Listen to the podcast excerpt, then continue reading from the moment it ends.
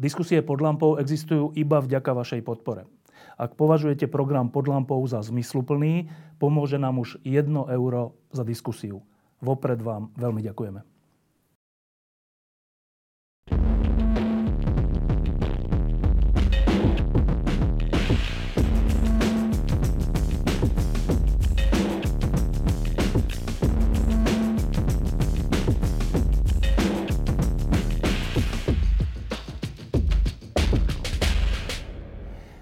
Dnes do obeda prebehol pohreb vo Vatikáne a ten pohreb bol zaujímavý z viacerých hľadisk. Jedno z nich bolo to, že po dlhých, dlhých možno storočiach pochovával pápež pápeža, keďže emeritný pápež Benedikt e, odstúpil z funkcie, čo bolo tiež dlho nevýdaný jav.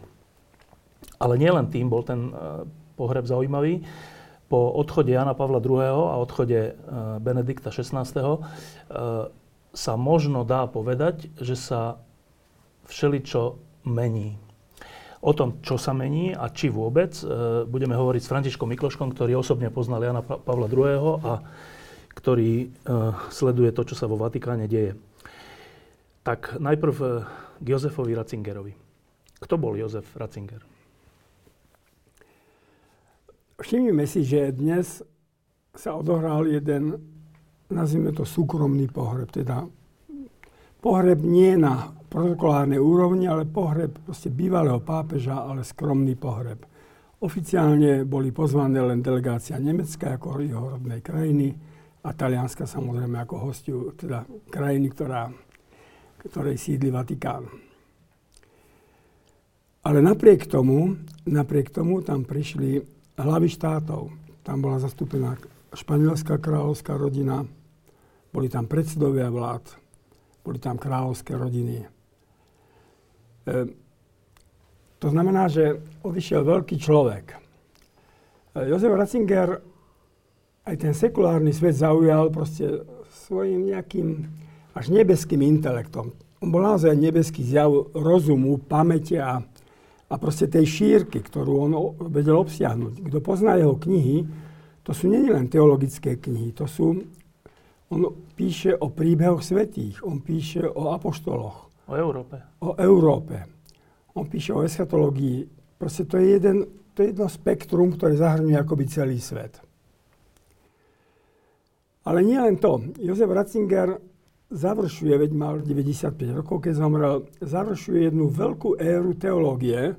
20. storočie dalo také zjavy teologické, že to nebolo len zo pár nejakých učencov, to boli školy celé.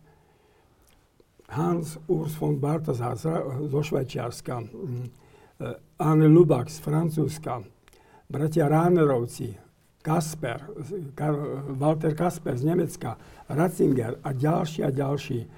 To bola akási hviezdna hodina teológie, ktorá, ktorá pravdepodobne sa nejako završuje. Možno aj tým, že vlastne na dlhý čas sa tá téma vyčerpala, že proste není možné stále objavovať nejaké úžasné veci, že to treba, aby to nejak doznelo, to, čo, sa bolo, čo bolo povedané a potom možno znovu nejaký nový pohľad. Dnes prebiehajú, prebiehajú povedzme, veľmi zaujímavé, najmä biblické štúdie, ale veľ, väčšinou také komparatívne, že s inými kultúrami a podobne, ale ten integrálny pohľad na teológiu, na církev a na svet, to ako keby sa končilo. Čiže ja si myslím, že aj intuitívne aj títo predstaviteľe, tam bolo obrovské množstvo kardinálov, biskupov, kňazov, došlo 10 tisíce ľudí prišli a už za tie dni počas, keď bola vystavená Rakva, tam bolo okolo 200 tisíc ľudí. Ten génius ľudu, génius spoločnosti niekedy cíti niečo a bez toho, aby to vedel vypovedať. A ja si myslím, že v tejto chvíli sa prišiel aj rozlučiť s jednou veľkou érou. Nielen s veľkým mysliteľom, ale s jednou veľkou érou, ktorá pre mňa bolo také veľmi symbolické, keď tento 86-ročný pápež potom čakal, keď niesli tú raku.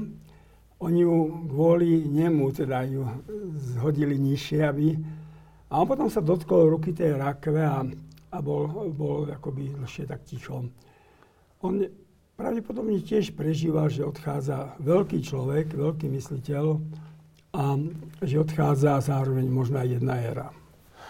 Um tá éra bola okrem iného definovaná druhým vatikánskym koncilom, kde Jozef Ratzinger, vtedy ešte ani nie kardinál, myslím, hral dôležitú úlohu vo formulovaní všelijakých dôležitých vecí. Čo je na tom zaujímavé, že ten druhý vatikánsky koncil, ktorý ako keby otvoril církev viac svetu a ľuďom, zaviedol národné jazyky, nie len latinu, kňaz sa obrátil k ľuďom, nie k oltáru a ďalšie a ďalšie veci, ktoré otvárali církev, tak zaujímavé je, že Ratzinger, ktorý bol jeden zo strojcov toho, hovorí sa, že potom po desiatich rokoch alebo po viacerých rokoch, ako keby sa toho trochu zlakol a išiel späť. Bolo to tak? V súvislosti s Vatikánskym koncilom treba povedať, že jeho si vybral kolínsky arcibiskup, si ho zobral ako 35-ročného ako poradcu ale vtedy už vlastne, by som povedal, bol známy, pretože už vtedy štartovala tá jeho, by som povedal, hviezda intelektuálna a už bol, už uvedom, ako mladý človek urobil doktora z teológie a filozofie, čiže už išiel, išiel hore a každý videl v ňom proste veľkú perspektívu. Samozrejme, že vždy, vždy tieto postoje církevne treba brať v konfrontácii so svetom alebo aj s církou v širšom slova zmysle. E, keď sa pýtali Jana 23., ktorý ako starý človek otvoril, teda vyhlásil, že chce koncil, tak sa o tí cirkevní otcovia, ktorí boli s ním vtedy, keď to povedal, to úzké kolegium, opýtal, že na čo. A on vtedy išiel k oknu, otvoril okno a povedal, treba, treba otvoriť okná proste v cirkvi. Není možné takto žiť stále e, akoby až nevetranej miestnosti. Čiže Vatikánsky koncil bol reakcia, ktorá nebola celkom dotiahnutá dokonca, ale bola reakcia na tú uzavretosť církvy, ktorá pravdepodobne mala k svoje korene ešte vo svietenstve, že proste, alebo možno ešte protestanti no. sme sa zlákli, začali sa uzatvárať, boli príjmané dogmy, ktoré, ktoré vlastne mali zdôrazniť tú jednu, jedinú pravosť katolíckej církvy. A, a dostalo sa to do slepej uličky. Ono to cítil vlastne už Pius 12, ale ten Jan 23. do toho vstúpil. A to bolo nadšenie mladej generácie, ktorá pochopila, že v takomto štýle to nemôže ísť. Samozrejme, že ten pastier a kormidelný, ktorým je pápež, zrazu musí vidieť aj to more, na ktorom sa tá lodička, teda Kristova plaví. A áno, tento Benedikt sa stiahol odrazu. Ja si myslím, že, že to bola reakcia aj na to, že zrazu mal pocit, že znovu akoby nedozrela doba pre, pre takéto otvorenie sa, že církev, zrejme on už vtedy aj videl tie nabiehajúce problémy pedofílie a, a proste vnútorné problémy církve. On povedal, že proste církev je napadnutá znútra pri tej jednej krížovej ceste. Čiže zrazu videl, že teraz musíme zabrziť, pretože sa to môže zle vyložiť jednoducho. No proste tie slova plnosť času pre pochopenie niečoho, tie majú veľký význam. A pravdepodobne on tedy, tedy pochopil, že, že toto by sa mohlo vlastne nepochopiť a v tejto atmosfére círky by sa to mohlo zneužiť. E, kritici Jozefa Ratzingera hovoria, ktorý potom dostal aj také pomenovanie, že pancierový e, pápež, akože čo sa týka vierovky, hovoria, že e, vlastne on uh, dal úplne do pozadia svojich kritikov alebo iných teológov, ktorí mali nejaký iný názor alebo iný pohľad na vec. A že Martin Putna, náš kamarát, ktorý tu aj bol pod lampou, teraz mal taký rozhovor o tom a hovorí, že, že on vlastne svojich ideových nejakých oponentov, ale v dobrom oponentov, e, proste vždy zariadil, aby sa dostali pred univerzita, zo všadiaľ a teda zostal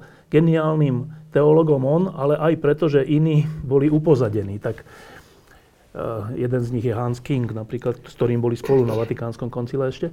Uh, ale nejde teraz o Hansa Kinga, ale že um, nakoľko hrozí takáto vec človeku, ktorý má ako pápež absolútnu moc? Alebo ešte ako prefekt pre uh, náuku viery tiež? Ja myslím, že, že vlastne všetkých tých teológov, tých, ako, ktorých teda akoby odstavil, e, reprezentuje práve Hans King, ktorý bol takisto ako mladý človek na koncile, ktorý bol takisto... To boli spolupracovníci. Spolupracovníci, zakladali spolu časopisy, ktorý bol takisto Výborný. intelektuálny mm. zjav. Ja si pamätám, ako za komunizmu pán biskup Korec ako robotník mi hovoril, že hrozne má rád Hans Kinga, že, že proste to je taký nový vietor do církvy a podobne. Ale, ale potom Hans King v niektorých veciach proste išiel ďaleko. A znovu je to otázka teraz, či... Nechať alebo nenechať. Či to nenecha, nechať alebo nenechať, lebo zase tá, tá úplná otvorenosť hraničí, potom hrozí aj, by som povedal, že sa to vlastne roztečie. chaos, no? Že nastane chaos. Čiže to je obrovská zodpovednosť. Ja myslím, že jedine Hans King bol potom pozbavený tej katedry, ale tam treba vedieť aj jednu vec, že tie teologické katedry, že oni podliehajú biskupskej konferencii a teda oni sa musia nedržať nejakom rámci. Čiže vo chvíli, keď ten Hans King, on nedostal zákaz publikovať, nedostal zákaz publikovať, on mohol publikovať ďalej, ale akoby církev dala z neho preč ten placet, že on hovorí v našom mene. To je, to je obrovská aj zodpovednosť, že povedzme biskup, keby začal hovoriť niektoré iné veci, tak hovorí v mene církvy alebo v mene svojom. No tak v jednej chvíli sa potom treba rozhodnúť, že, že dobre, tak choď do súkromia, hovor čo chceš, ale nehovor, nehovor v našom mene, lebo to nie je naš, naša náuka. Ako teraz napríklad biskup Boroš, čo povedal nedávno, no, tak to je iné. Ehm, no, čiže toto není jednoduché. V takoj, Ale toto je ťažká dilema. to je miliarda ľudí po celom svete. Teraz to, čo, to, čo tento pápež sa snaží do toho doniesť nejakým spôsobom tú synodalitu a dať viac zodpovednosti pre tie hmm. biskupské konferencie. Ale nechať to, nech sa roztečie, tak to, iná mentalita je v Afrike, iná v Ázii, iná v Nemecku, iná v, Nemecku, iná v Južnej Amerike. A najmä Nemecko je, povedal som, takým, takým ťahuňom. Ja som videl raz pri jednej návšteve, keď prišiel Benedikt do Nemecka, tak keď vychádzal to letadla a vítali ho biskupy, tak viacerí mu nepodali ruku. Tak on išiel pokojne ďalej, ale to znamená, že tam to napätie, napätie bolo. Ja si myslím, že to je trošku ako s politikom, že politik sa musí sám rozhodnúť a potom nesie za to aj zodpovednosť. To znamená, že aj, e, aj možno treba istý čas na to, aby sme mohli povedať, že tu sa Benedikt mýlil, tu išiel veľmi ďaleko a niečo zabrzdil, a tu zase uchránil niečo, aby sa to úplne nerozmyslo. Čiže tá, tú poslednú zodpovednosť toho pápeža nemôže nikto z neho sňať on si to musí sám vo svojom svedomí alebo povedzme modliť a podobne zariadiť. Ešte jedna vec, e, tá sa týka priamo Slovenska. Za, za teda pápeža Benedikta bol odvolaný Robert Bezák formálne pápežom. Ja som presvedčený, že on o tom ani nevedel alebo že proste vôbec nebol informovaný, pretože on bol odvolaný podpisom toho Ouleta. Neodvolal Benedikt. Benedikt sa potom k tomu až na jeseň vyjadril a ten, celá tá kúria to urobila tak, že to Osservatore Romano zverejnilo v deň, keď odchádzal Benedikt na tri mesiace do Castel Gandolfa, kedy vôbec neuraduje. Čiže to bolo absolútne pripravené tými kuriálnymi orgánmi, by som povedal, orgánmi, tak, aby on, do, aby on zostal mimo som presvedčený, že, že o tom... Áno, to, čo potom zaviedol e, František, práve podľa mňa e, v súvislosti s kauzou Bezáka, že pred odvolaním musí, keď chce, tak musí byť prijatý pápežom. Že to není možné len tak. Ale to znamená, že František pochopil to, že to bolo, že to bolo zmanipulované. To je úplne jasné. Dobre, a teraz trocha širšie. E, Jozef Ratzinger, neskorší pápež Benedikt, bol v tej triáde pápežov, ktorých sme, ktorých sme všetci zažili a o ktorých sa hovorí, že každý bol svojím spôsobom zjavom. Jan Pavol II jednak svojim, svojou popularitou, prvý taký pápež, ktorý bol že populárny, skoro až pop hviezda, ale najmä pádom komunizmu. To, bol, to bolo epochálna vec, že za, za pápeža Jana Pavla II, ktorý sa o to veľmi pričinil, v samotnom Polsku, ale aj na celosvetovej scéne, že za jeho pôsobenia, a tu sa bežne hovorí, že on, e, prezident Reagan a Thatcherová stáli významným spôsobom za pádom komunizmu.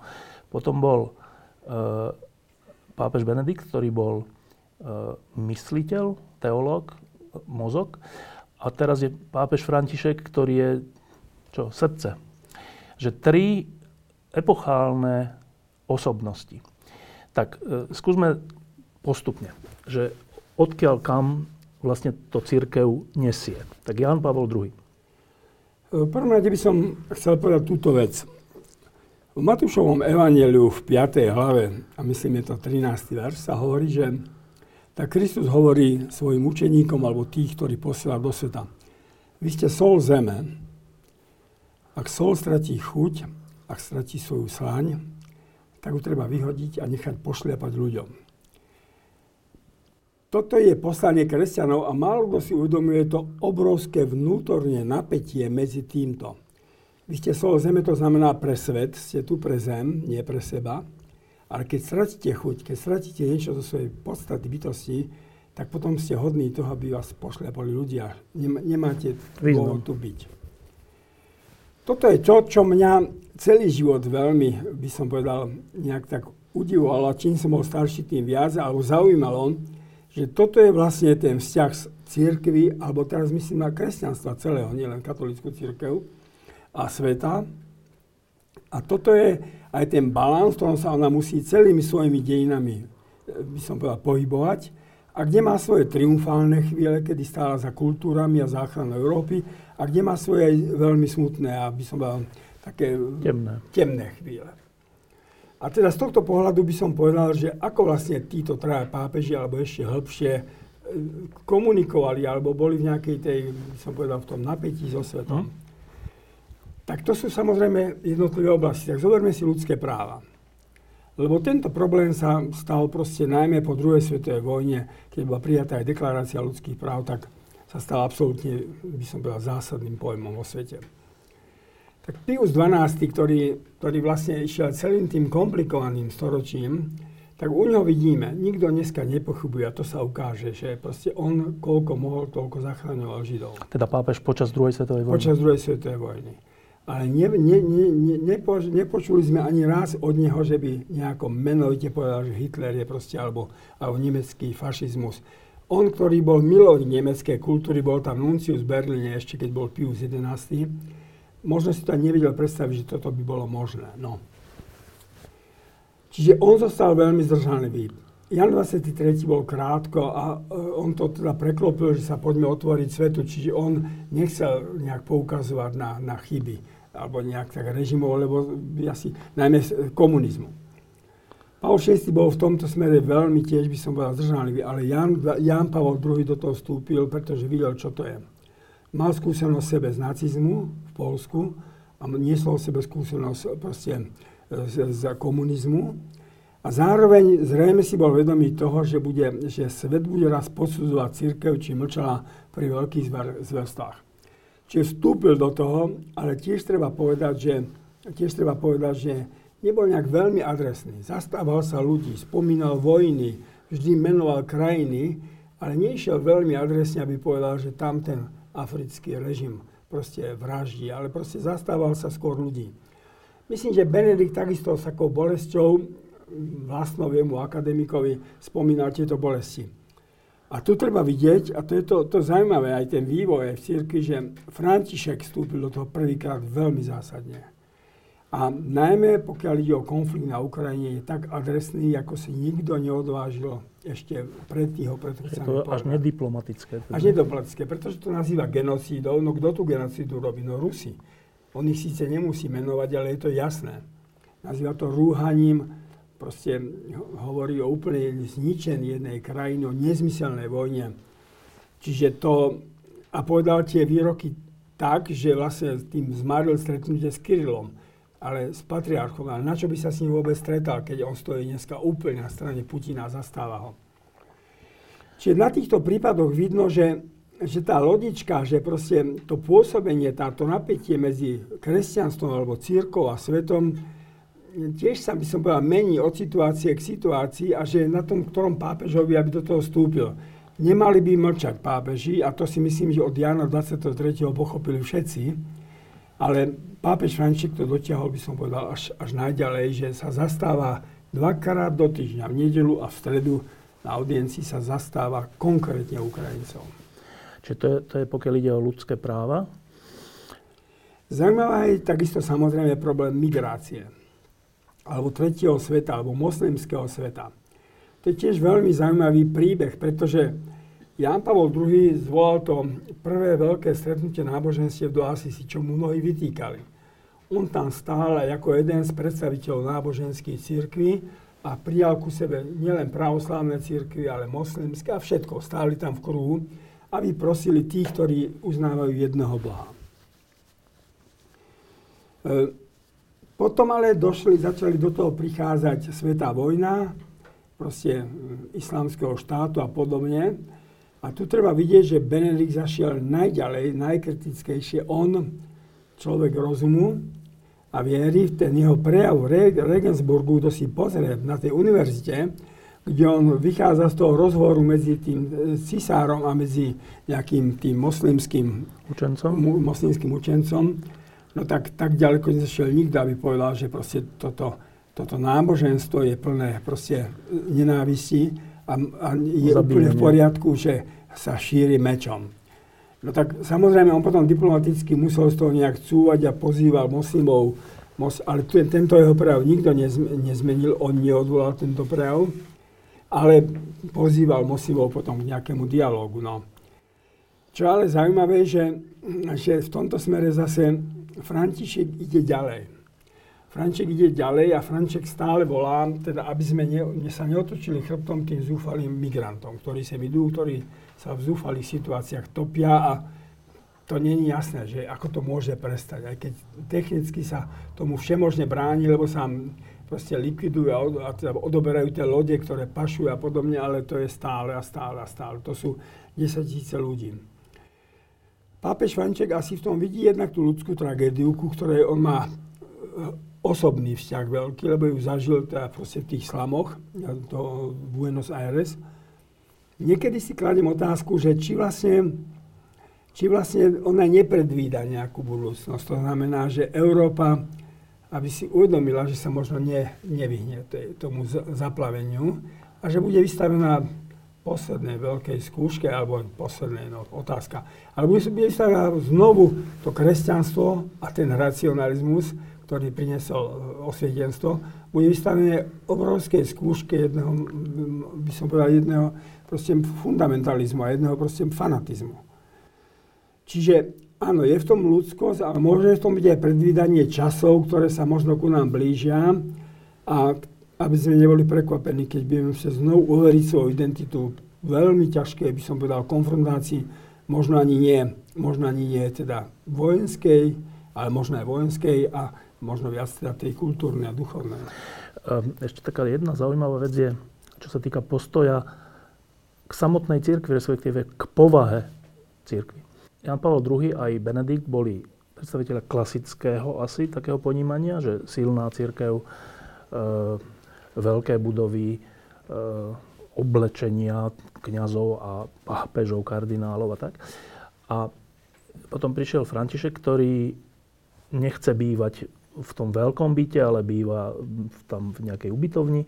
Nechce chodiť veľkým autom, chodí malým alebo vôbec. Um, hovorí o cirkvi ako o e, polnej nemocnici, nie ako o nejakej stavbe, ktorá má dvere a do ktorej treba klopať. Um, je aj toto vývoj, tých, teda cez týchto troch ľudí, cez týchto troch pápežov prechádza církev v tomto zmysle tiež vývojom? Môžeme to nazvať vývoj, môžeme to nazvať znovu akoby nové okolnosti. Jan Pavel II vystupoval aj mocensky. Hmm. On bol monarcha. Zrejme si bol vedomý, že proste stojí z očí v oči povedzme tomu obrovskému komunizmu, ktorý, ktorý predstavoval sovietský sväz a že tam asi by celkom... Nemôže byť slabý. No. Nemôže byť slabý. Čiže aj jeho vonkajšie prejavy, bývanie v tom v paláci a tak nakoniec celý jeho zjav, ten silný hlas a nakoniec v tých prvých rokoch eh, aj silné zdravie, ktoré mal, tak mu dávali k tomu, tomu predpoklady.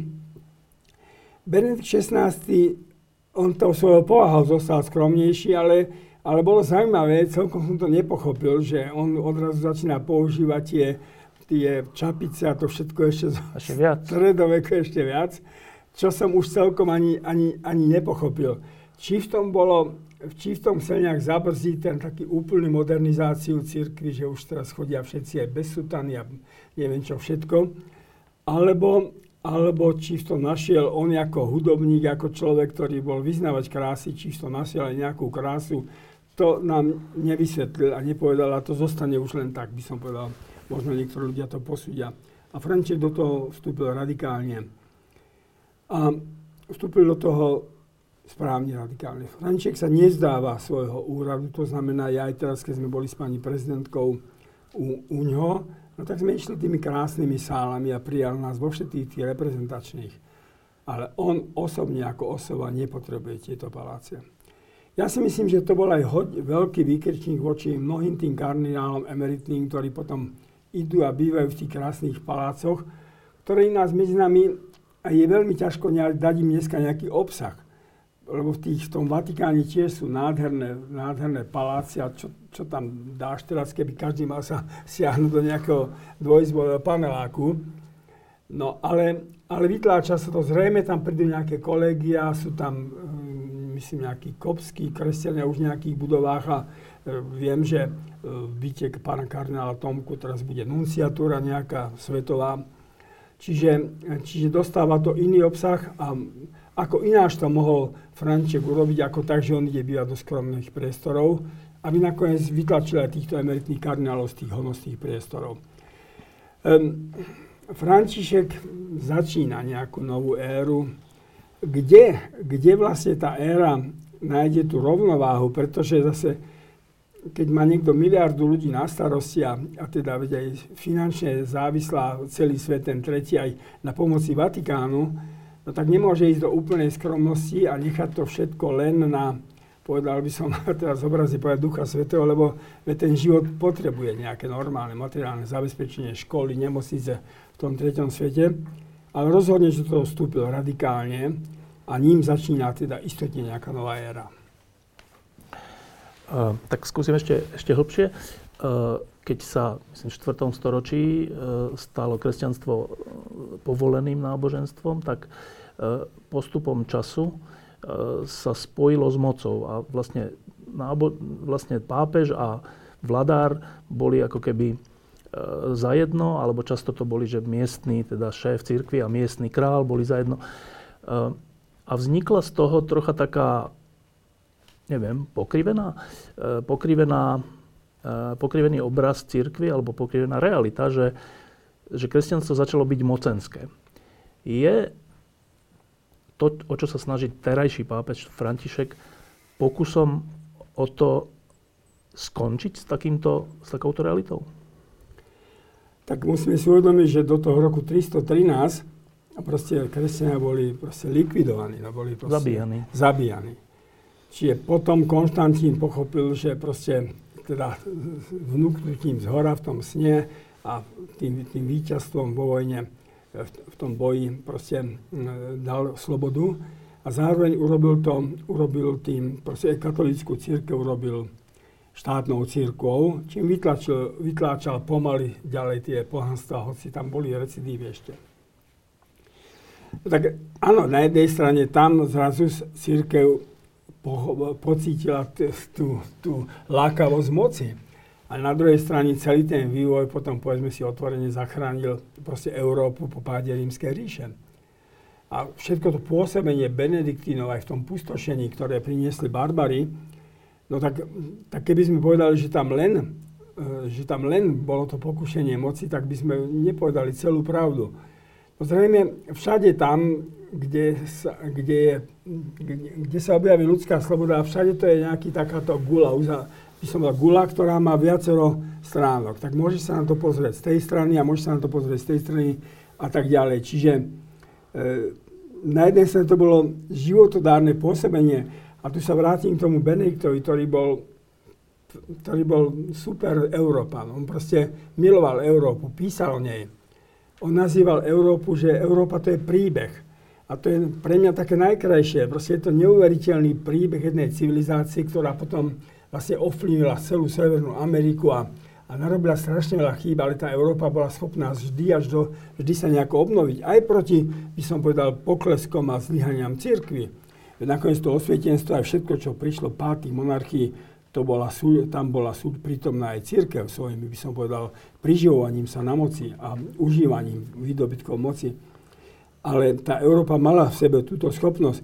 No ale tá Európa, ak pápež, ak Benedikt 16 bol človekom rozumu a viery, no tak to sú aj dva piliere, ktoré, ktoré Európu tvorili. Že to bolo to kresťanstvo, alebo židokresťanstvo, samozrejme, to prevyšlo z toho, a potom racionalizmus, teda osvietenstvo a, a aby som povedal kritické myslenie, no tak, tak môžeme o tom diskutovať, ale len zavrhnúť alebo povedať, že to bolo len zle, to sa nedá. Proste to, to máš všade, to máš pri každom človeku, pážnom vladárovi, tak, tak ako, ako sa ku nemu. Treba sa postaviť kriticky, treba to jasne pomenovať, aby sme sa do budúcnosti, aby som povedal, vyvarovali, alebo aby sme prinášali pokánie, ale ten život není čierno Myslel som to tak, že často počuť v niektorých kruhoch e, konzervatívnejších, že E, napríklad, že osvietenstvo a to, čo všetko prinieslo, že to, bolo vlastne, že to je vlastne zlé.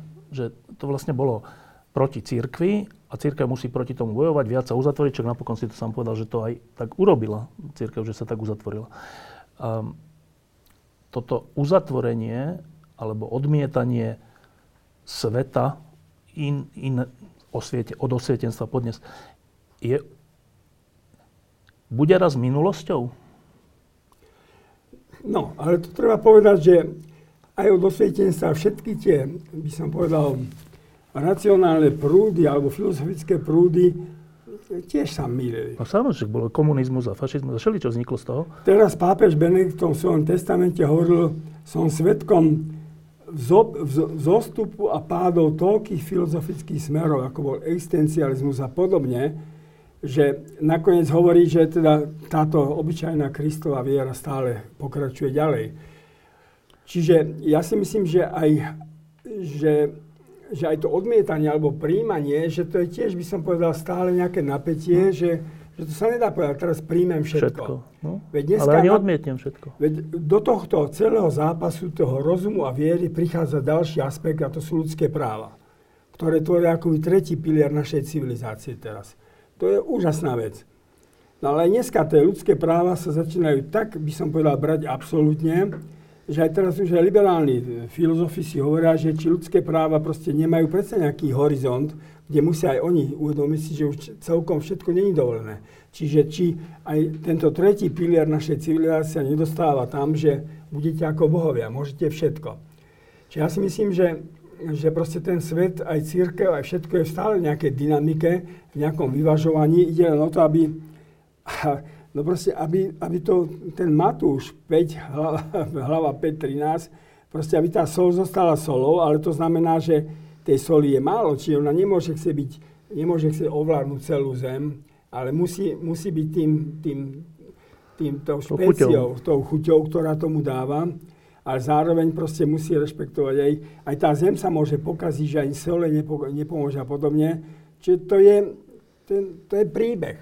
To je naozaj príbeh, ktorý stále nejakým spôsobom hľadá svoje riešenie a spek, aké musí završeniu dejín. Ale tá predstava, to ma zaujíma, že tá predstava e, církvy, ktorá má moc, je stále prítomná?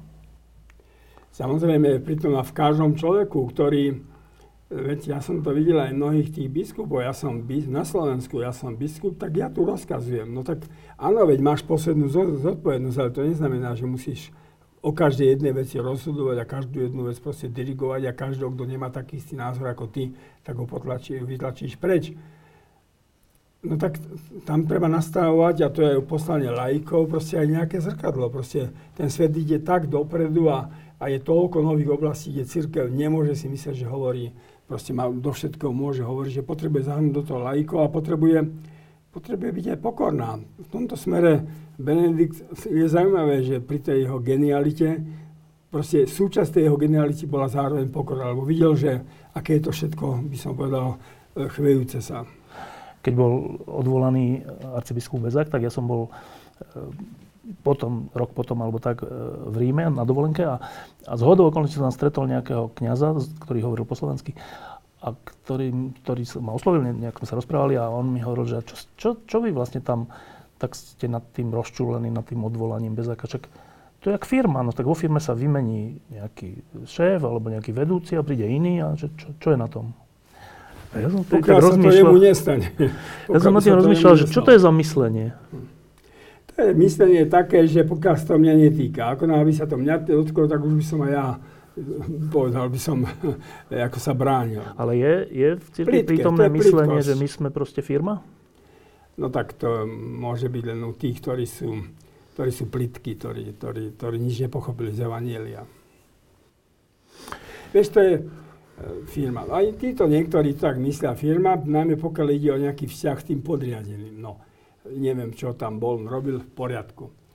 Ale zase na druhej strane ani ten nevie uchopiť dobre církev. Tu sa mnohí, eh, aj politici ukazujú, teda odkazujú, že církev by mala byť niečo ako tretí sektor. No to nie je tretí sektor.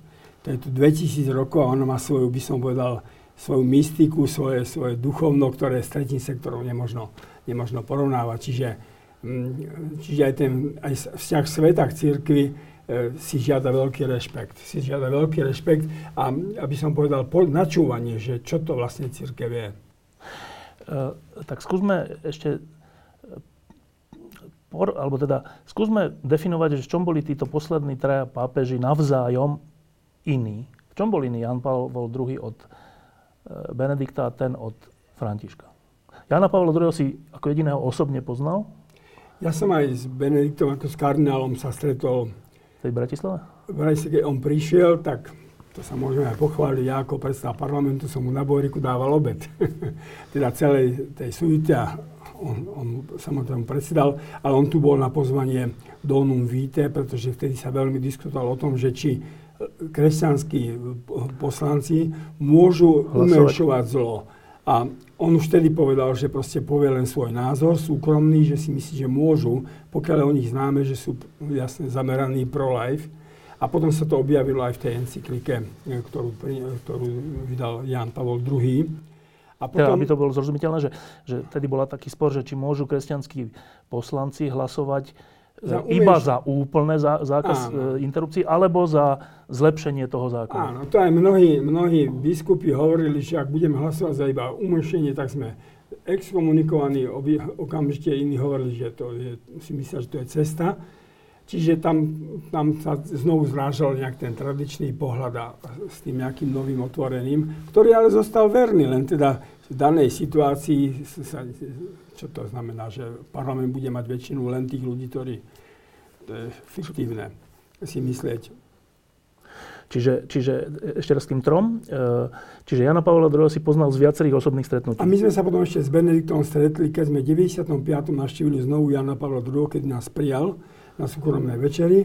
A potom sme boli na Svete Omši, to Neuwirth zariadil eh, na nemeckom kostole, kde slúžil kardinál Ratzinger a potom sme sa spolu rozprávali. Pamätám si vtedy na jeho pamätné slova, ktoré povedal na adresu kresťanských demokratov v Nemecku, že už s kresťanstvom nemajú nič spoločné. No a tak skús to porovnanie. To je tak, že eh, Benedikt XVI bol človek, bol človek skromný, ale rezervovaný. On on, ja, on bol skromný, ale rezervovaný. No proste on, on možno mal priateľov akademických, s ktorými sa stretol, on ich v tom testamente aj spomína. Jan Pavel II, ktorý chodil s deckami na do tých Tatier a ktorý, ktorý, nakoniec tá Vanda Pultavská, tá lekárka, oni boli priatelia celoživotní, rodinní, no tak a cez ňu nechal pozdravovať, či Jan Pavel II mal niečo v sebe toho slovanského, srdečného a takého otvoreného. Hoci tam bolo tiež, by som mal taký istý dištanc tam bol. Ja si spomínam, to spomínal ešte pán biskup Korec, keď Jozef Kútni Šmálk, to bol taký zjav, bol aj zavretý a intelektuál a oni navštívili raz ešte kardinála Vojtilu v, v tomto, v Krakove. A tento Jozef Kútnik Šmálo, on vydal tedy krásne marianské loretánske litánie on mu ich do, doniesol kardinálovi Vojtilovi ukázať, že mu to v Polsku vydali, že bohužiaľ u nás to nejde. A on sa opýtal, a kto vám vydal tie, tie marianské litánie? A on hovorí, že znak. A znak to bolo niečo také ako Pacem Interis. A v tej chvíli ja, kardinál Vojtila stal a povedal, audiencia skončená. A už aj, už aj sa pratali. To Kutník Šmálov potom spomína, že spomína, že dávno tak nevyletel z arcibiskupského paláca ako vtedy. No čiže on bol slovanský srdečný, ale zase v niektorých veciach bol veľmi, by som povedal, no tak to bola aj tá skúsenosť s komunizmom, že boli oni veľmi tvrdí. Tak ako Vojtila, tak aj on proste vedeli byť veľmi zásadový a teda by som povedal až tvrdý. A čiže to je ťažko, no to, čo vyžaruje dneska František, Venus chudák nevládze, ale on naozaj, on, ja som to si znovu teraz uvedomil, aj tu, keď bol na Slovensku, a teraz som to znovu uvedomil, on, nechce, on chce každého nejak, ku každému chce byť tak, aby, aby sa ho nedotkol. To znamená, aby odišiel, prišiel si do Vatikánu, prišiel si sem aj na, aspoň na chvíľu, tak on stál a s tou chorou nohou a s tou palicou chodil a ešte ten, tú medailu dával každému, aby ešte raz sa s tými ľuďmi stretol. A už potom tam ho čakali bohoslovci, neviem koľko bohoslovcov, ale 50 ich tam čakalo a predtým tam bol nejaký šejk z arabského sveta. Ale nedovolí si byť formálny. Proste ten, ten vzťah človeku má... Tam by som povedal, že prekračuje aj Jana Pavla II, aj Benedikta. Jan Pavel II naozaj išiel v tej žiari slnka, on, on strhával masy, to, boli, to bola generácia Jana Pavla II, čo sa stretávali na tých svetových dňoch mládeže a tým hlasom a aj tými prejavmi, veď on nakoniec vedel, mal ten herecký prejav, vedel strhnúť proste milióny ľudí. Ja som bol vtedy v tom 83. na Čierno v Polsku, keď bol Krakove. To bolo fascinujúce, ako, tou káznou, ako on strhol Poliakov.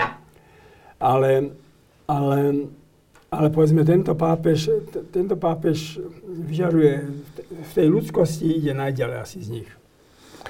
E, Tomáš Halík, ktorého sme mali na Vianoce pod lampou, u neho sme boli v, u Salvátora, tak e, napísal pred rokom takú knihu a, a teraz bol na takom turné po celom Taliansku, kde sa o tom rozprával s, s talianskými kňazmi, teológmi a všelikým, e, ktorý v tej knihe hovorí, že E, to sa volá, myslím, odpoledné kresťanství, akože po obedie kresťanstva. Hovorí, že e, církev je v takej zaujímavej epoche, v ktorej sa musí posunúť ďalej. Že nie len tá uzatvorenosť, ktorá bola tým koncilom, to bol pokus o otvorenosť, ale že, že celkové vidí ako taký čas veľkej zmeny, ktorá stojí pred katolíckou církou špeciálne stojí? Keď som ja bol prvýkrát, čo sme sa dostali v 92. roku so Silvom Krčmerím Janovi Pavlovi II. na súkromnú večeru, tak sme tam išli sami. Silvo, Jano Čargúsky s manželkou a ja. A teraz tam už nás, dole nás vrátnici pustili a išli sme sami tými chodbami. Nevedeli sme celkom ani ktoré dvere. Ale keď som ja videl tie chodby, a teraz som si tak uvedomil, že koľko sa tu povedzme za tie stáročia tí pápeži prechádzali a hľadali, že ako. Čo ďalej? Čo ďalej. No tak, tak viem si predstaviť, že áno, nejak každý teraz pochopil, že, že niečo sme vyčerpali a musíme urobiť nejaký krok. Ale teraz, aký to má byť krok? Hovorí sa o tej Afrike a, a India ako svetateľu budúcnosti. No. Tak pozor, ja som sa pýtal jeho jednej reholnej sestry, ktorá pôsobila celý život v Afrike. On hovorí, to je ešte veľmi ďaleko od toho, aby africká církev a kresťanstvo obnovilo celosvetové kresťanstvo a povedzme Európu. Ona povedala, že tamto ešte tie vzťahy, aj ten spôsob života je, je trošku ďaleko od nejakého takého, by som povedal,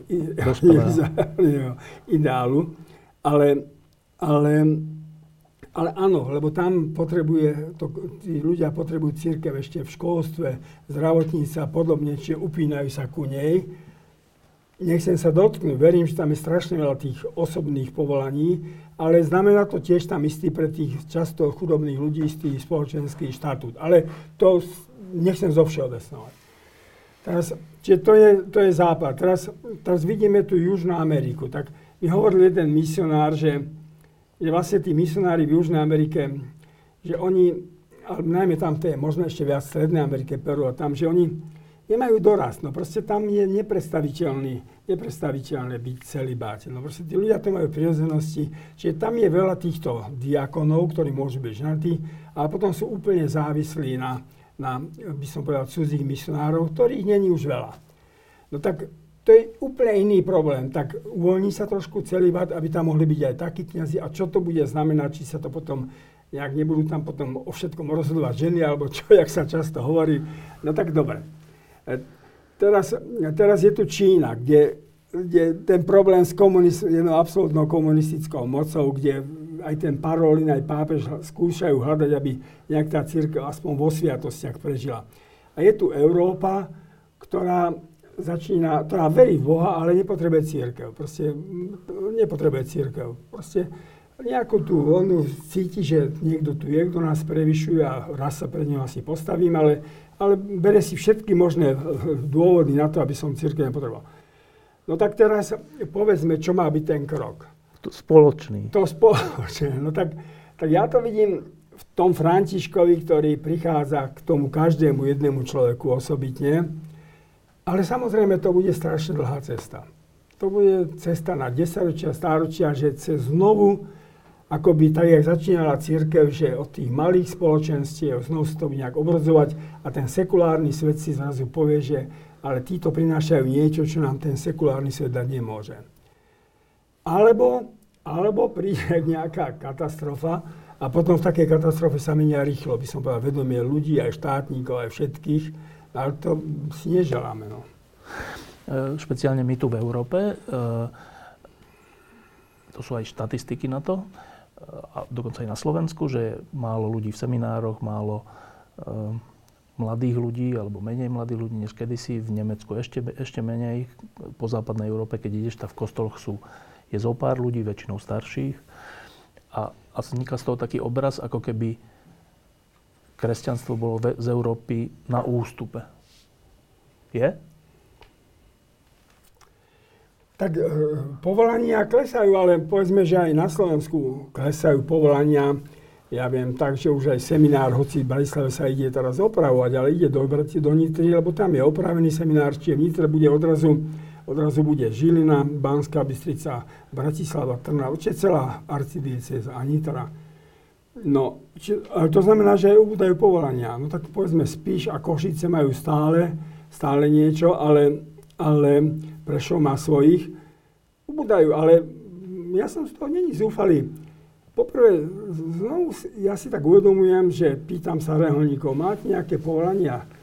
Niekedy povedia, nemáme teraz už dva roky nič, a niekedy povedia, máme jedného. A keď povie, ja máme jedného, tak, tak ja zrazu cítim, že vlastne to je dar Boží, že máme jedného človeka, ktorý chce žiť v celibáte a ide sa venovať len tomuto povolaniu. Čiže začneme si znovu vážiť to kniazstvo ako povolanie, nie ako masovosť, ktorá v sebe často mohla niesť aj také nejaké, by som mal, bočné nejaké vetry. Za komunizmu to mohlo byť aj súčasť nejakého odporu, že ideme a sme v nejakom, nejakom zápase. Inokedy to môže byť hľadanie nejakého, som povedal, sociálneho postavenia alebo štatútu. No tak teraz začneme znovu prežívať kniazstvo ako, ako dar Boží, máme tu kniaza. Samozrejme, tí kniazy by si mali byť vedomí potom, že sú darom Božím a že sú nie na to, aby vládli, ale aby, aby, aby boli otvorení tomu dialogu. Keď hovoríme uh, o pápežoch v deň pohrebu jedného z nich, uh, trocha si to naznačil, že, že čo kontinent, to úplne iný problém, alebo aj iná povaha toho náboženstva alebo viery. A, ale pápež je jeden, že pre, pre celý svet. Tak niekedy tak rozmýšľam, že byť pápežom, že čo to je za, a neviem teraz, ťarcha? Alebo e, niekedy si s Janom Pavlom II ste o tom niekedy hovorili, že čo to je byť pápežom? Čo je to za rola? Tak e, samozrejme, to sme sa o tom neodvážili hovoriť, ale viem si predstaviť, že je to strašná zodpovednosť strašná zodpovednosť pred Bohom, teda on vie, že to sú není mladí ľudia, aby mal pocit, že ešte sa nechystám na druhý svet. A potom pred církou a pred svetom, ak niečo zbabre, no tak to má také dôsledky často na stáročia. Teraz mi jeden človek hovoril, že vytýka trošku Františkovi, pápežovi, že nešiel adresnejšie, aby som bol konfrontovanejšie voči Kirilovi. To je veľmi haklivá vec. To je veľmi haklivá vec, pretože v tom 11. storočí sa tam zrazili na najvyššej úrovni ten patriarcha s tým, s tým legátom. No a trvalo 10 storočí, kým sa stretli. Čiže ten pápež má strašnú zodpovednosť, že nejaké slovo, ktoré není uvážené, že môže vyvolať proste v tých odporcoch také, takú zlosť a nenávisť, a to sú emocionálne veci, že to bude trvať stáročia, kým sa to bude nejak naprávať. To boli aj tie aj spory s, evangeli, s, luterán, s protestantizmom. To sa teraz po, po piatich storočiach sa to začína nejakým spôsobom predsa dávať na poriadok. Čiže je to strašná zodpovednosť. To je, to je to, čo si povedzme u nás politici neuvedomujú, že to je, že politika je kráľovské povolanie, že to je zodpovednosť a že že proste ak niečo oni pokazia, tak, to, tak sú zodpovední nielen pred Pánom Bohom, ale sú zodpovední... Za životy mnohých ľudí, no? životy mnohých ľudí, ale aj ten vývoj celý a, a, a dejiny sa proste takto píšu. A, čiže ja myslím, že prvom rade to veď ono nie náhodou, keď nás zobral náš priateľ do tých vatikánskych útrob, kde sa bežný človek možno nedostane, tak nás zobral do takej, je Sixtinská kaplnka, vzadu je taká malá miestnosť. Malá miestnosť, kde sa, ona sa volá, že to je izba plaču. No tak keď zvolia pápeža, on to príjme, tak on tam ide a tam má asi tri veľkosti tých bielých plášťov. A tam sa tam sám oblieka do bieleho. A, a tam je úplne sám, tam mu ani nikoho nepustia, musí sa oblieť sám. No, tak to je... Volá sa to miestnosť plaču? Miestnosť plaču. No lebo tam, tam si zrazu musí uvedomiť, že čo ma čaká. Samozrejme niekomu môže imponovať a moc mohol, mohol by ho to na chvíľu, ale potom si musí byť vedomý tej strašnej zodpovednosti. Pred Bohom, ale aj pred dejinami. To, tá zodpovednosť pred dejinami je strašne takisto vážna vec. Ešte k tomu, že keď je niekto pápež, ak si to teraz povedal, že e, má jednu audienciu za druhou, jednu návštevu za druhou, e, problémy hentej cirkvi, problémy v Nemecku, problémy na Slovensku a všetko musí ako keby riešiť z povahy tej funkcie. Že pápež, keď, keď to poviem tak detsky, že pápež vôbec má čas na Pána Boha? Ja som to videl, keď, keď som doprevádzal, teda bol som vybraný, spolu s Janom Čarnogórským sme išli z helikoptére s pápežom Janom Pavlom II z Velehradu v tom 90. apríli do Bratislavy. Tak pápež mal na Velehrade, na Velehrade mal proste impozantný prejav pred tými 10 tisícmi ľuďmi. Potom bol obed, kde samozrejme tiež museli byť, ale potom si sadol do tej helikoptéry a už sa len modlil. Mal breviár, potom už sa len modlil, proste potreboval sa aj psychologicky zrejme, ale aj duchovne tak nabiť, aby vystúpil z tej helikoptéry Bratislave a znovu vedel povedať. Čiže bez, bez usobrania, bez, bez meditácie, bez modlitby si to neviem, neviem predstaviť. Proste, že by, že by to niekto dokázal tak utiahnuť. Veď to je často to, čo sú vystavené tie pop hviezdy, že to proste nevládzu, tak potom sa pomáhajú si drogami, lebo ísť na javisko a strhnúť 10 tisíce ľudí tak, aby... Každý deň. A každý deň, no tak potom si musia pomáhať. No tak viem si predstaviť, že v prípade pápeža to len vďaka modlitbe, ktorej sa proste venuje, že bez toho by zrazu bol hotový. Posledná vec. Uh, sme hovorili o tom, že e, kresťanstvo a dejiny, a ako sa to vyvíjalo, aj cez pápežov, ale aj dlhšie, uh, než tých troch. Uh, a to sa tak hovorí, že církev a tak. A všetko sú to také veci ako keby mimo mňa, mimo môjho života momentálneho. Uh, že videli sme, čo znamenalo kresťanstvo pre Jana Pavla II. Nejakým spôsobom sme to tušili z jeho činov, slov a tak. A vidíme to aj u pápeža Františka. Ne, nejak tušíme, že ako to súvisí s jeho životom. Uh, ako to súvisí s tvojim životom? Čo, čo to je viera v 21. storočí pre Františka Mikloška? Tak samozrejme, ja musím byť opatrný v svojich vyjadreniach, pretože mám 75 rokov.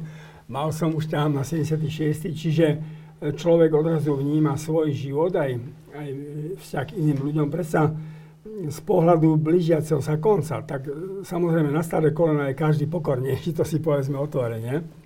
Ale proste tá viera, tak ja som to dostal najmä vďaka matke, ktorá nám to proste vniesla tak radosne, že, že ja, som, ja som nemal nejaké... Ja som tom v kresťanstve a cirkvi našiel radosť a ja som nemal nejaké intelektuálne problémy, lebo proste, ja som, tak by som povedal, že som mal rád pána Boha, mal som rád panenku Máriu, e, modlil som sa k anelovi strážcovi, čiže ja som si nekladal nejaké filozoficko-teologické otázky. No proste to bola súčasť môjho života, bola istá, istá radosť a, a žiť v takej blízkosti. A vďaka tomuto som napriek všetkým svojim zlyhaniam a všetkým svojim chybám v živote, od ktorých sa nemôžem dištancovať, proste mm, doplával až sem. Ehm, a viem, že, že sa nakoniec blížim, blížim, blížim sa k tomu okamžiku, keď už aj ja budem postavený pre tvár Božu. Božu a áno, ja som katolík, ktorý išiel, ale tak si niekedy kladem otázku, že vlastne keď sa postavím pred Božú tvár, keď zomre, no tak či prvá vec, ktorá sa ma bude pýtať, ktorú sa ma bude pýtať mámu, že ty si katolík, alebo luterán, alebo si nie, no. žid, no? tak to sa ma nebude pýtať. E, druhá vec, sa ma bude pýtať, ty si Slovák, alebo asi Maďar, a, asi tiež nie. No tak, tak nakoniec Evangeliu je to jasne povedané, že či si bol v živote človekom, či si videl v druhom človeka, či si bol ku nemu dobrý. Áno, každý preto začínam byť tolerantnejší aj k iným náboženstvám, aj, aj by som povedal, že, že každý sme vy, vyrastali v nejakej viere, dostali sme nejaký, nazvime to, každý dostal nejaký poklad viery a ten nás formoval v živote. Ale on nás mal formovať k ľudskosti. A to bude teda tá otázka tej poslednej chvíle, ktorou budeme konfrontovaní, či sme boli ľudskí. E, posledná otázka je takáto. E, e, pápež Benedikt Jozef Ratzinger mal dnes pohreb. Je po smrti.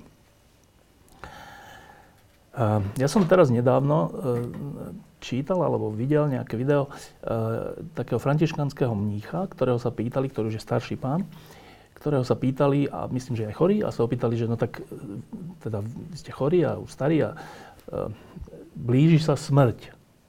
No ale však vy ste veriaci, tak asi to beriete akože v pohode. A on povedal, taký známy človek to je, on povedal, že nie, že ja pociťujem zvláštny smútok z toho, že nebudem na tomto svete a súčasťou tohto príbehu sveta. A som si hovoril, že to je zaujímavé, že asi od takýchto veriacich velikánov sa očakáva, že však jasné, že však to je vlastne, idem k dobrému. A on povedal, že niečo, to, ja, ja cítim taký smútok, že nebudem súčasťou tohto sveta. Tak e, ty si mal nedávno, nedávno pred rokmi, takú skúsenosť, že sa zdalo, že máš nejakú veľkú chorobu, ale nebolo to tak. Ale, a to sa chcem opýtať, že čo je to za pocit? Je to smútok? Záleží aj ako príde. No proste keď príde nečakané, že dovtedy o tom veľmi nepremýšľaš, tak je to istotne veľký šok, že odrazu teda so všetkým končíš. To, to si žiada potom naozaj aj takú milosť Božiu, aby si to zvládol. Ale človek môže s tou smrťou, ako hovoril svätý František, že moja sestra smrť, že môže nejakým spôsobom predsa o tom rozmýšľaš a potom sa s ňou nejak zbližuješ a, a modlíš sa teda, aby v tej chvíli, v tej chvíli som bol v blízkosti Božej, povedal by som. Ehm, ale to máš tak, že vlastne e, Svetý Pavol hovorí, že ani oko nevidelo, ani ucho no. nepočulo. No dobre, tak to znamená, že to bude niečo úžasné. No. A na druhej strane, ja som si len minule tak uvedomil, zrazu tak v tomto počasí, ktoré začína byť také bláznivé, som zacítil, ako keby jar prichádzala. Dneska bolo 13 stupňov. A, a som si uvedol, Pane Bože, to je taký úžasný pocit každý rok, keď zacítiš zrazu jar, ten vzduch. On, tak toto by mi raz chýbalo. No. no. Samozrejme, že aj keď vedzi už človek nevládze veľa jesť, ale keď si chutne zaješ, dáš pohár dobrého vínka a s priateľmi sa porozprávaš, alebo no, tak tiež sú to radosti, ktoré asi tam nebudú. No ale tak musíme ve, veriť, tak asi tam jesť nebudeme, ale, ale, možno, ale pravdepodobne teda, pardon, to nemôžem takto hovoriť, no Svetý Pavol hovorí, že ani ucho nevidelo, ani oko nepočulo. Tak, jak hovoríme my, Maďari, megláťuk, uvidíme. Kde je teraz Jozef Ratzinger? Tak ja si myslím, že sa už pozerá tvárou tvár hospodinovi. Evangelici, evangelici neveria na očistec, čiže nejaký predstupeň. predstupeň, či oni už veria, teda povedzme nie v prípade Ratzingera, čo už potom je priamo pred tvárou Božou. My nevieme, čo je to očistec. Ja som počul takú peknú definíciu očistca, že to je stav, kedy sa budeme blížiť k naozaj takému slobodnému pohľadu na Pána Boha, ale že najväčšou radosťou toho očistia je, že, že človek bude vedieť, že už nebudem hrešiť. že už ma nečakajú tie hrozné výčitky svedomia, keď som zhrešil a teraz zase som, sa človek sa k tomu vracia a, a nemá pokoja. Čiže toto vraj nebude v oči si táto trízeň. Ale čo to je? Čo to je? No tak, tak, tak pozri, keď to zoberieš, keď to zoberieš tak, že naozaj nakoniec o všetkom rozhoduje to, že aj vo svete, aj vo vzťahu, aj vo všetkom, že teraz nechcem hovoriť nejakých nadnesených slovách, ale že o všetkom rozhoduje láska, a teda, že vlastne Boh je od prirodzenosti láska, že vlastne tá láska rozhodne aj o dejinách, no tak by sme sa nemali možno báť, ale, ale musíme, sa o to, musíme o to prosiť, aby sme sa nebáli. František Mikloško, ďakujem, že si prišiel. Ďakujem. Um, kedy si pred pár rokmi si mi hovoril, že, že pápež František tiež vlastne, však on tiež je chorý, má, má aj svoj vek a tak, a že, že tam možno tiež sa stane taká vec, že čo sme boli úplne šokovaní, keď, keď e, pápež Benedikt odstúpil, alebo neviem, ako sa to vlastne nazýva, odstúpil, alebo odstúpil. vzdal sa funkcie pápeža. E, ako je to s Františkom? Žijeme dobu obrovských precedensov. No proste Benedikt urobil prvý precedens, že proste odstúpil a žil v ústraní. A tento pápež urobil druhý obrovský precedens, že dal vyhlásenie, že vo chvíli, keby nebol už, nazvime to, svojprávny, alebo, či, alebo aj zdravotný, keby nemohol vykonávať, že má právo byť e, odvolaný. To napísal? Funkcie. Áno. E, samozrejme, nie je to celkom dotiahnuté, lebo je to nová vec. E, vlastne, kto má byť potom ten, kto o tom rozhodne? Kto o tom rozhodne. Či to má byť kardináli, nadpolovičná, alebo nejaký kardinálsky zbor u, u nás v ústave je to, že keď e, proste prezident nevie vykonávať, no tak predseda vlády preberá a myslím, že o tom rozhoduje parlament. Teraz nie som si istý. No tak pravdepodobne to musí byť nejaké väčšie kolegium, ktoré by malo o tom rozhodnúť. Ale je to znovu obrovský precedens. Takýto list napísal? Áno, teraz to podpísal. Um, vieš, ten, proste on si je vedomý, že má 86 rokov, teraz on sa nechce dať operovať a teraz veď nechceme ísť do nejakých indiskréc, nech sa dá operovať, lebo 86, keď ísť do plnej narkózy, je veľké riziko, že proste čo bude, keď a on musí rozhodovať, stretať sa s predsedami vlád a prezidentami a kráľmi a, a rozhodovať o vážnych veciach. Čiže on túto bolesť nesie ako súčasť toho, že ešte proste mám hlavu v poriadku a chcem rozhodovať pri všetkých zmysloch, ale proste tá jeho otvorenosť a pripravenosť, že aj toto sa môže stať, v tom, nazvime to absolútne monarchistickom systéme, pretože, um, pretože to je, to je naprosto monarchistický systém. E, keď, keď bola taká, pred pár rokmi, keď sa František už stal pápežom, bola taká knižka vyšla, a teraz nepamätám si presne názov, talianska, niečo ako, že sám medzi neviem, vlkmi, alebo ne, nepamätám si to. Um, to ale, bolo o Benediktovi či o Benediktovi, no, ale nie, o Františkovi bola taká vec, že, že to, čo on reprezentuje, že on je tam vlastne v tom Vatikáne sám proti všem, ako keby tou otvorenosťou a tým pohľadom na skromnú církev, na polnú nemocnicu a tak. A medzi tým ale už prešlo veľa rokov, dosť rokov. Rôzni kardináli odišli a noví boli menovaní, už Františkom. A teda tá posledná otázka je, že je ten posun františkovský nezvratný? Ja verím, že áno, a samozrejme nevieme, čo bude. Ja sa tak vraciam k tomu prorostu Malachiaša z 12. storočia, kde on, kde on pomenoval pápežov až do istej chvíle. Urobil zoznam 111 pápežov a pomenoval ich takými menami. A ten zoznam sa naplnil Františkom. respektíve už Benediktom ten, ten, ten zoznam, proste každý mal pripísané nejaké meno. Um, Pavol, tento, Pius 12. mal anielský pastier, Jan 23. mal pastier a korvidelník, Pavol 6. mal kvet kvetov, uh, Jan Pavol II. prvý mal spol mesiaca, Jan Pavol II. v žiari slnka a Benedikt 16. mal sláva olivy. Olivy ako, ako znak pokoja, mieru, múdrosti. A potom sa píše už pri 112, ktorý je teda tento, že a potom prichádza Peter Rímsky, a to je zaujímavé, že Franček od začiatku hovorí o Petrovi Rímskom, sa nazýva, že je rímsky pápež a rímsky biskup. A v súženiach veľkých proste bráni svoj ľud a mesto siedmých páhorkov bude zničené.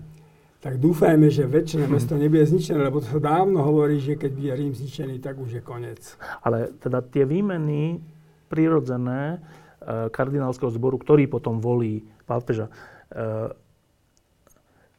je to tak, že to kolegium je už františkovské? Ja si myslím, že, že áno, že pán Boh, keď ho sem dal na tento post, tak proste otvorili nejakú novú éru, dal mu tú sílu, že otvoril tú éru, že tá éra je nezvratná. Ja ani nepoznám v dejinách církvy nejaké takéto zvraty, pokiaľ neboli politicky nanútené. Čiže ja si myslím, že to je krok, ktorý, ktorý, no, ktorý, sa, ktorý už zmenil myslenie v církvi a že, a teda, že, bude, že, že to je nevratné. Takže som obrovský optimista do budúcnosti a teším sa na tých pár rokov, ktoré nám čaká, pokiaľ nebude mesto siedmých pahorkov zničené. Ďakujem pekne. Prosím. Diskusie pod lampou existujú iba vďaka vašej podpore. Ak považujete program pod lampou za zmysluplný, pomôže nám už 1 euro za diskusiu. Vopred vám veľmi